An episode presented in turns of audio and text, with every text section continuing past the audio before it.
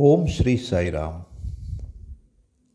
സായി വിവേകമുത്തുകൾ ഭാഗം നാൽപ്പത്തിയേഴ് ബി. അവതാര പ്രഖ്യാപനം.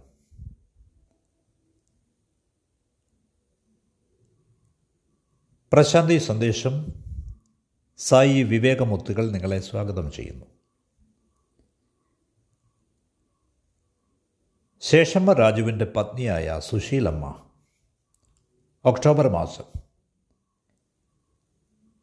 സ്കൂൾ അടച്ചതിനാൽ അവരുടെ സ്വദേശത്തേക്ക് പോയി. അവർ അവരുടെ രണ്ട് കൊച്ചു കുട്ടികൾക്കൊപ്പം കമലാപുരത്തുള്ള അവരുടെ അമ്മയുടെ വീട്ടിലേക്ക് പോയി. രാജുവും അവിടുത്തെ ജ്യേഷ്ഠനും ഉറവക്കൊണ്ടയിൽ തന്നെ തങ്ങി. ഒരു ദിവസം ശേഷമ്മ രാജുവിന് ഒരു ടെലിഗ്രാം വന്നു. അതിൽ പറയുന്നത് കുഞ്ഞിന് സീരിയസ് ആണ്. ഉടനടി സത്യത്തെ കൂട്ടി പുറപ്പെടുക. ഇപ്രകാരമായിരുന്നു. ടെലിഗ്രാം എത്തിയ സമയത്ത് അവർ ഉച്ചയൂണ് കഴിക്കുകയാണ്. ഉടൻ തന്നെ രാജു സമാധിയിലേക്ക് പോയി.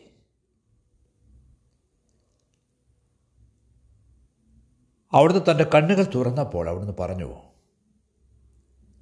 നമ്മൾ കമലാപുരത്തെത്തുമ്പോഴേക്കും അവൾക്ക് സുഖമാവും. ഇത് ശരിയാണെന്ന് തെളിഞ്ഞു.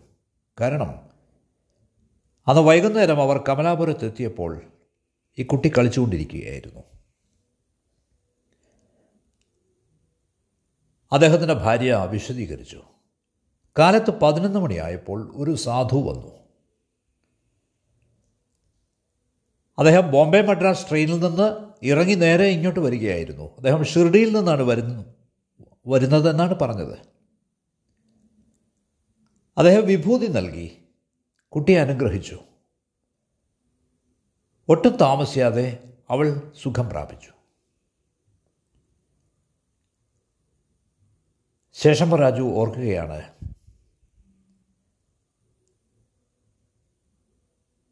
തന്റെ സഹോദരൻ ഉറവക്കൊണ്ടയിൽ കൃത്യം അതേ സമയത്താണ് സമാധിയിലേക്ക് പോയത്.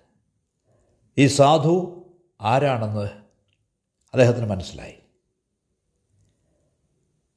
രാജു കമലാപുരത്ത് തന്നെ ഏതാനും ദിവസങ്ങൾ തങ്ങി. അവിടെ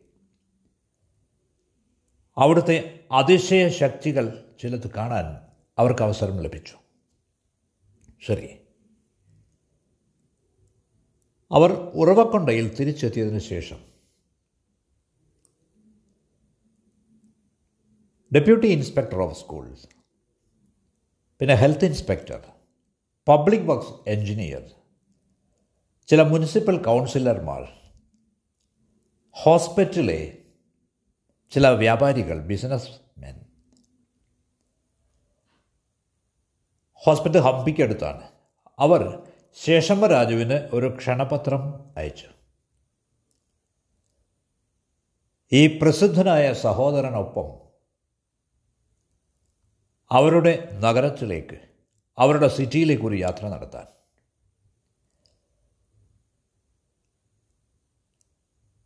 ദസറ അവധി ദിവസങ്ങളായിരുന്നതിനാൽ ശേഷമ്മ രാജു ഈ അവസരം മുതലെടുത്തു. ഒരു വലിയ സംഘത്തിനൊപ്പം ഹംപി സന്ദർശിക്കുന്നതിന് തീരുമാനിച്ചു. ഈ ട്രിപ്പിൽ ബി സി കൊണ്ടപ്പ ബാബയെ അനുഗമിച്ചിരുന്നു.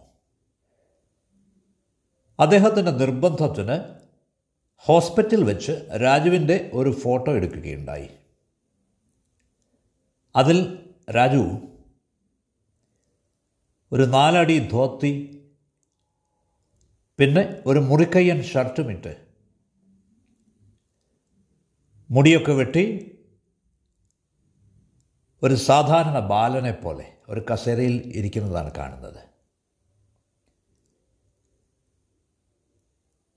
രാജു നമ്മുടെ ബാബ പിൽക്കാലത്ത് ഇതേപ്പറ്റി ഓർക്കുന്നു. ഞാൻ ഉറവക്കൊണ്ടയിലായിരുന്നപ്പോൾ ബെല്ലാരിയിലെ മുനിസിപ്പൽ ചെയർമാൻ രാമരാജു എന്നെ കാണുന്നതിന് വന്നു. അദ്ദേഹം ശേഷമ രാജുവിനോട് പറഞ്ഞു നമുക്ക് ഈ ബാലനെ ബെല്ലാരിയിലേക്ക് കൊണ്ടുപോകണം.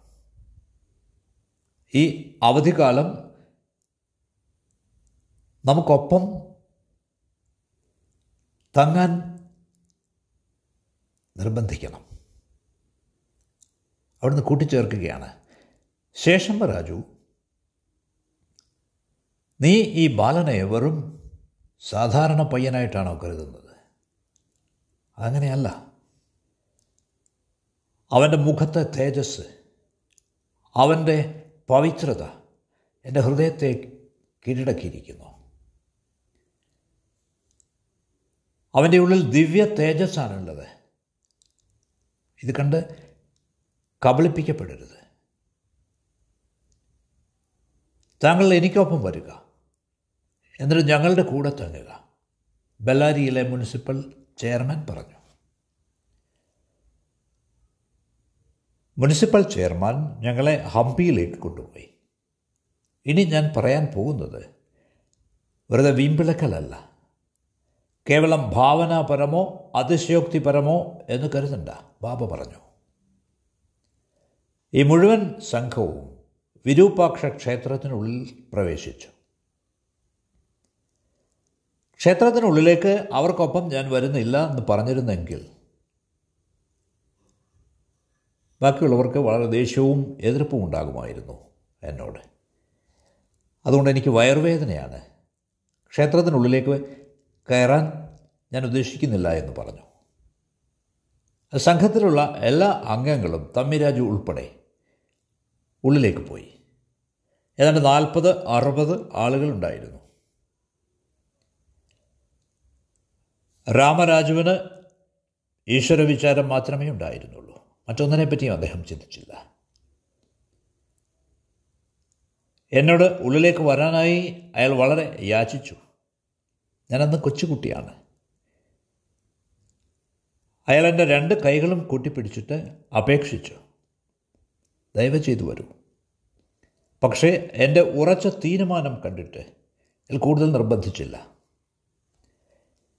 ക്ഷേത്രത്തിനുള്ളിൽ വിരൂപാക്ഷ വിരൂപാക്ഷമൂർത്തിക്ക് ആരതി അർപ്പിച്ചുകൊണ്ടിരിക്കുകയായിരുന്നു. പക്ഷേ വിഗ്രഹം അവിടെ ഉണ്ടായിരുന്നില്ല. ശ്രീകോവിലിൽ ഞാനായിരുന്നു നിന്നത്. ഇത് കണ്ടിട്ട് ശേഷമ്മ രാജുവിന് വളരെ കോപമായി. അദ്ദേഹം കരുതിയത് ക്ഷേത്രത്തിനുള്ളിലേക്ക് കയറുന്നില്ല എന്ന് പറഞ്ഞിട്ട് വളരെ ഗൂഢമായി അകത്ത് പ്രവേശിച്ച് വിഗ്രഹത്തിന്റെ സ്ഥാനത്ത് നിന്നു എന്നാണ്. ഇത് തികഞ്ഞ ദൈവനിന്ദയാണെന്ന് അദ്ദേഹം കരുതി. എന്നിരുന്നാലും മുനിസിപ്പൽ ചെയർമാൻ അങ്ങനെയല്ല കരുതിയിരുന്നത്. രാജു വിരൂപാക്ഷൻ തന്നെയാണെന്നും. വിരൂപാക്ഷൻ രാജു ആണെന്നും അദ്ദേഹം വിശ്വസിച്ചിരുന്നു. ശേഷമ്മ രാജു ക്ഷേത്രത്തിന് പുറത്ത് വന്ന് ഞാൻ അവിടെ നിൽക്കുന്നത് കണ്ടു. വളരെ സംശയാലുമായിരുന്നു അദ്ദേഹം. മറ്റാരെയോ ക്ഷേത്രത്തിനുള്ളിലേക്ക് പറഞ്ഞു വിട്ടു അദ്ദേഹം. എന്നിട്ട് അദ്ദേഹം അവിടെ തന്നെ നിന്നു. എന്നെ നോക്കിക്കൊണ്ട്.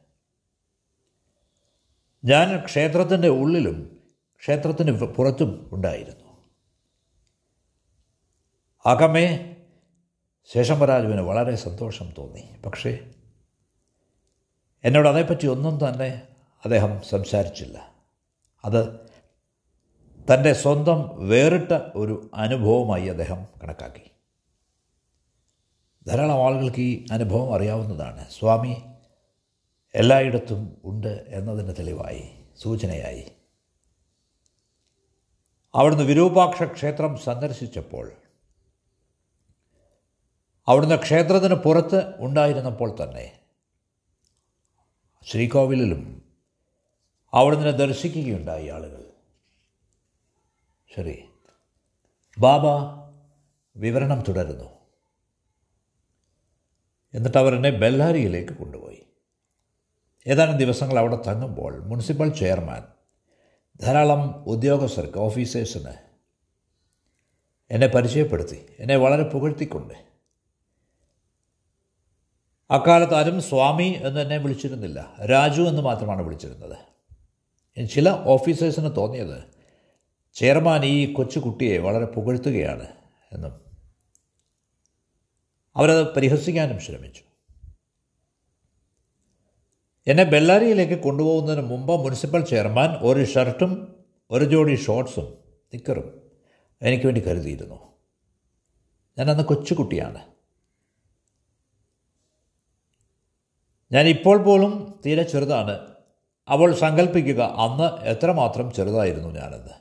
ആ ദിവസങ്ങളിൽ കൊച്ചു കുട്ടികളൊക്കെ അവരുടെ ഷർട്ടിന്റെ കോളറിൽ ഒരു പിൻ കുത്തുന്നത് ഫാഷനായിരുന്നു. അപ്പോൾ ഈ വസ്ത്രം കൂടാതെ എന്ത് എനിക്ക് നൽകാനാവും എന്ന് മുനിസിപ്പൽ ചെയർമാൻ അതിശയിച്ചു. അദ്ദേഹം നേരെ സ്വർണപ്പണിക്കാരന്റെ അടുത്ത് ചെന്നിട്ട് സ്വർണം കൊണ്ടുള്ള ഒരു കോളർ പിൻ ഒരു മണിക്കൂർ കൊണ്ട് തയ്യാറാക്കിച്ച് എനിക്ക് നൽകുകയുണ്ടായി. അതെന്റെ ഷർട്ടിൽ പിൻ ചെയ്തിട്ട് അദ്ദേഹം പറഞ്ഞു രാജു നീ ഈ ഷർട്ട് ധരിക്കുമ്പോഴൊക്കെ ഈ പിൻ ധരിക്കുമ്പോഴൊക്കെ എന്നെ ഓർക്കും. ഞങ്ങൾ ബസ്സിന് ഉറവക്കൊണ്ടയ്ക്ക് തിരിച്ചു പോന്നു. രണ്ട് ദിവസങ്ങൾക്ക് ശേഷം സ്കൂൾ തുറന്നു. ഞാൻ സ്കൂളിലേക്ക് പോവുകയായിരുന്നു. പോകുന്ന വഴിക്ക് ഈ കോളർ പിൻ ഷർട്ടിൽ നിന്ന് ഊരി താഴെ വീണു. അത് പിന്നെ കണ്ടെത്തിയിട്ടില്ല. അപ്പോൾ ഞാനൊരു പാട്ട് പാടി. കോളർ പിൻ പോയത് എന്നെ ലൗകിക ബന്ധനത്തിൽ നിന്ന് മുക്തനാക്കി. ഞാൻ പാടി. അവിടുന്ന് തെലുങ്കിൽ രചിച്ച ആ ഗാനം അതിന്റെ അർത്ഥം ഇങ്ങനെയായിരുന്നു. സ്കൂളിലേക്ക് പോകുന്ന വഴിക്ക് ഹംപിയിൽ നിന്ന് മടങ്ങിയെത്തിയ ശേഷം ബാബയുടെ കോളർ പിൻ കണ്ടെത്താനായില്ല. പരിവർത്തനത്തിന്റെ ദിനമായിരുന്നു അത്. ഈ പിന്നിന്റെ നഷ്ടം ഒരു വലിയ മാറ്റത്തിന് തുടക്കമിടുകയായിരുന്നു.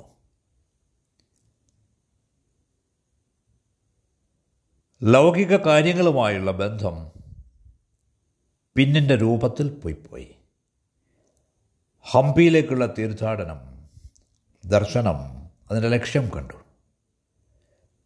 മായയിൽ നിന്നുള്ള മോചനം നേടിയിരിക്കുന്നു. ആ ദിവസം ബാബ തുടരുന്നു.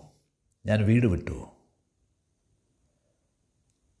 ലൗകിക കാര്യങ്ങളോടുള്ള ബന്ധനം അറ്റാച്ച്മെന്റ് ഒരു തരം മായയാണ്. ഈ വസ്തുക്കൾ ഉപേക്ഷിച്ചാൽ മായയിൽ നിന്നുള്ള സ്വാതന്ത്ര്യമായി. രാജു ഹംപിയിൽ നിന്ന് ഉറവക്കൊണ്ടയിലേക്ക് തിരിച്ചു വന്നു. നേരെ അവിടുത്തെ അധ്യാപകനായ തമ്മിരാജുവിന്റെ വീട്ടിലേക്കാണ് വന്നത്. അവിടുന്ന് പറയുകയാണ് അദ്ദേഹത്തിനൊപ്പം കമ്മീഷണർ നരസരാജുവും അദ്ദേഹത്തിന്റെ പത്നിയും പിന്നെ ധാരാളം മറ്റാളുകളും എല്ലാവരും കൂടി ഇരുപത്തിയഞ്ച് ആളുകൾ വരും. അവർ നേരെ വന്ന് കോടേശ്വർ അമ്മയെ വിളിച്ചു. അമ്മായി ഈ ആളുകൾക്കെല്ലാം പ്രഭാത ഭക്ഷണം കാപ്പി കൊടുക്കൂ. പാവപ്പെട്ട സ്ത്രീ സ്തബ്ധയായിപ്പോയി.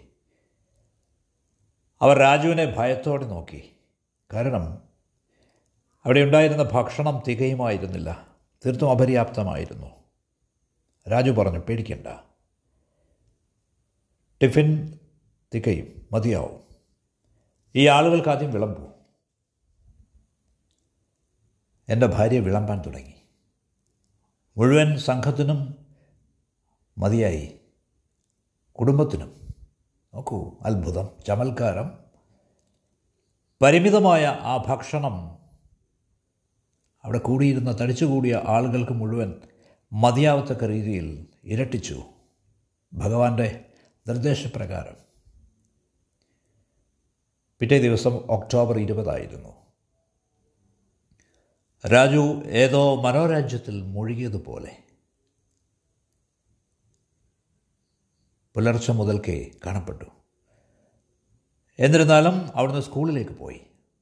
നരസിംഹദാസും സുബ്ബുരത്നമ്മയും അവിടുന്ന് തന്നെ സ്കൂളിലേക്ക് അനുഗമിച്ചു. കൊച്ചു രാജു വളരെ വിചിത്രമായി തോന്നിയ ഏക ചിന്തയിൽ മുഴുകി. സ്കൂൾ ദിവസത്തിന്റെ പകുതി എത്തുന്നതുവരെ അവിടുത്തെ ആവേശം വിപ്ലവമുണ്ടാക്കി. ആലോചിച്ചുറപ്പിച്ച സാധാരണ ജീവിതത്തിൽ നിന്നുള്ള ആ ഭംഗം സംഭവിച്ചു. അവിടുന്ന് വീട്ടിലേക്ക് തിരിച്ചു പോന്നു. സ്കൂൾ പാഠപുസ്തകങ്ങൾ താഴെ എറിഞ്ഞ് നാടകീയമായി പ്രഖ്യാപിച്ചു. ഞാൻ ഇനി നിങ്ങളുടെ സത്യനല്ല. ഞാൻ സായിയാകുന്നു. ജ്യേഷ്ഠത്തി സുശീലമ്മ ആട്ടുകല്ലിൽ അരി അരയ്ക്കുന്ന തിരക്കിലായിരുന്നു. അടുക്കളയിൽ നിന്ന് അവർ പുറത്തു വന്നു. ഈ നാടകീയമായ ചേഷ്ട കണ്ട് വളരെ ആകാംക്ഷയോടെ എന്താണ് സംഭവിച്ചതെന്ന് അവർക്ക് മനസ്സിലാവുന്നതിന് മുമ്പേ ഈ കൊച്ചു പയ്യന്റെ ശിരസിന് ചുറ്റുമുള്ള തേജോവലയം പ്രഭാവലയം അവർ ദർശിച്ചു. അവരുടെ കണ്ണഞ്ചിപ്പോയി. അവർ കണ്ണിറുക്കി അടച്ച് ഉറക്കെ നിലവിളിച്ചു. രാജു അവരോട് പറഞ്ഞു ഞാൻ പോവുകയാണ്. ഞാൻ നിങ്ങളുടേതല്ല. മായ പോയി പോയിരിക്കുന്നു. എന്റെ ഭക്തർ എന്നെ വിളിക്കുന്നു. എനിക്കെന്റെ ജോലിയുണ്ട്. എനിക്കിനി കൂടുതൽ തങ്ങാനാവില്ല. ഇപ്രകാരം പറഞ്ഞുകൊണ്ട് അവിടുന്ന് പിന്തിരിഞ്ഞു. അവരുടെ അപേക്ഷ വകവയ്ക്കാതെ അവിടം വിട്ടു. എല്ലാം കേട്ട് ശേഷം രാജു തിടുക്കത്തിൽ വീട്ടിലേക്ക് വന്നു. രാജു അദ്ദേഹത്തോട് പറഞ്ഞു എന്നെ സുഖപ്പെടുത്താനുള്ള എല്ലാ ശ്രമങ്ങളും ഉപേക്ഷിക്കുക.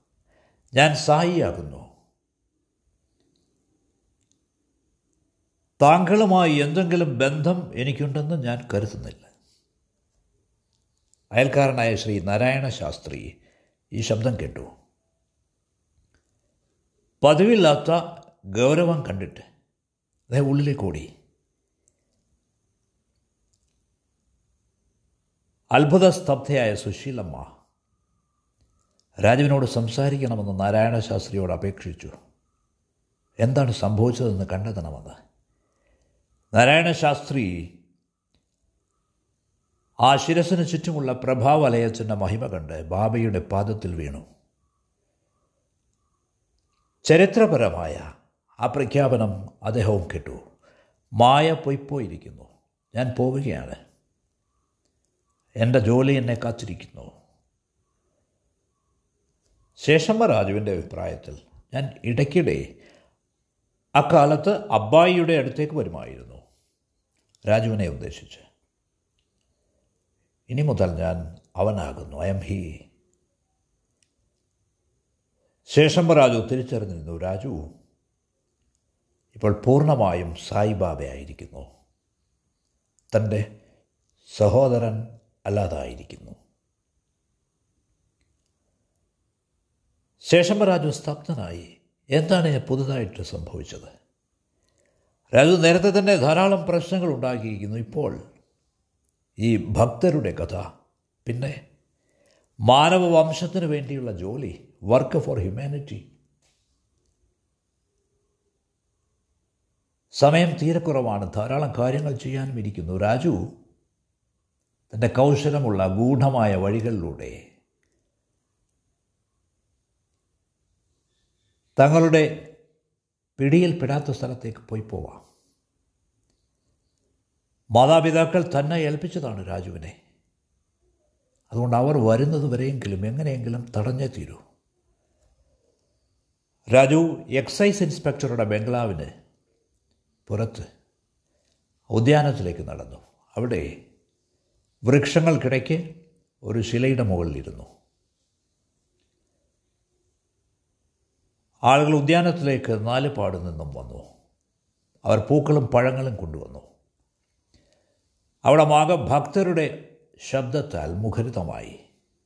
രാജു അവരെ പഠിപ്പിച്ച ഭജന അവിടെ മുഴങ്ങി. ധാരാളം പേർ ഇന്നും അതോർക്കുന്നു ആദ്യത്തെ പ്രാർത്ഥന. മാനസഭജരെ ഗുരുചരണം. ദുസ്തര ഭവസാഗര തരണം. അതാണ് നാം അവതാര പ്രഖ്യാപന ദിനമായി വിളിക്കുന്നത്. ആയിരത്തി തൊള്ളായിരത്തി നാൽപ്പത് ഒക്ടോബർ ഇരുപത്. രാജു സായിബാബയായുള്ള അവിടുത്തെ സ്വത്വം ആദ്യമായി വെളിപ്പെടുത്തിയ സംഭവമാണിത്. സ്കൂൾ സംഭവം. അവിടുന്ന് വലിയ ഗുരുവായി അറിയപ്പെടുന്നു. അതുകൊണ്ടാണ് ഇതിനെ മഹത്തായ വിളംബരമായി വിളിക്കപ്പെടുന്നത്. നിങ്ങളുടെ സമയത്തിന് നന്ദി. നമുക്ക് വീണ്ടും കാണാം.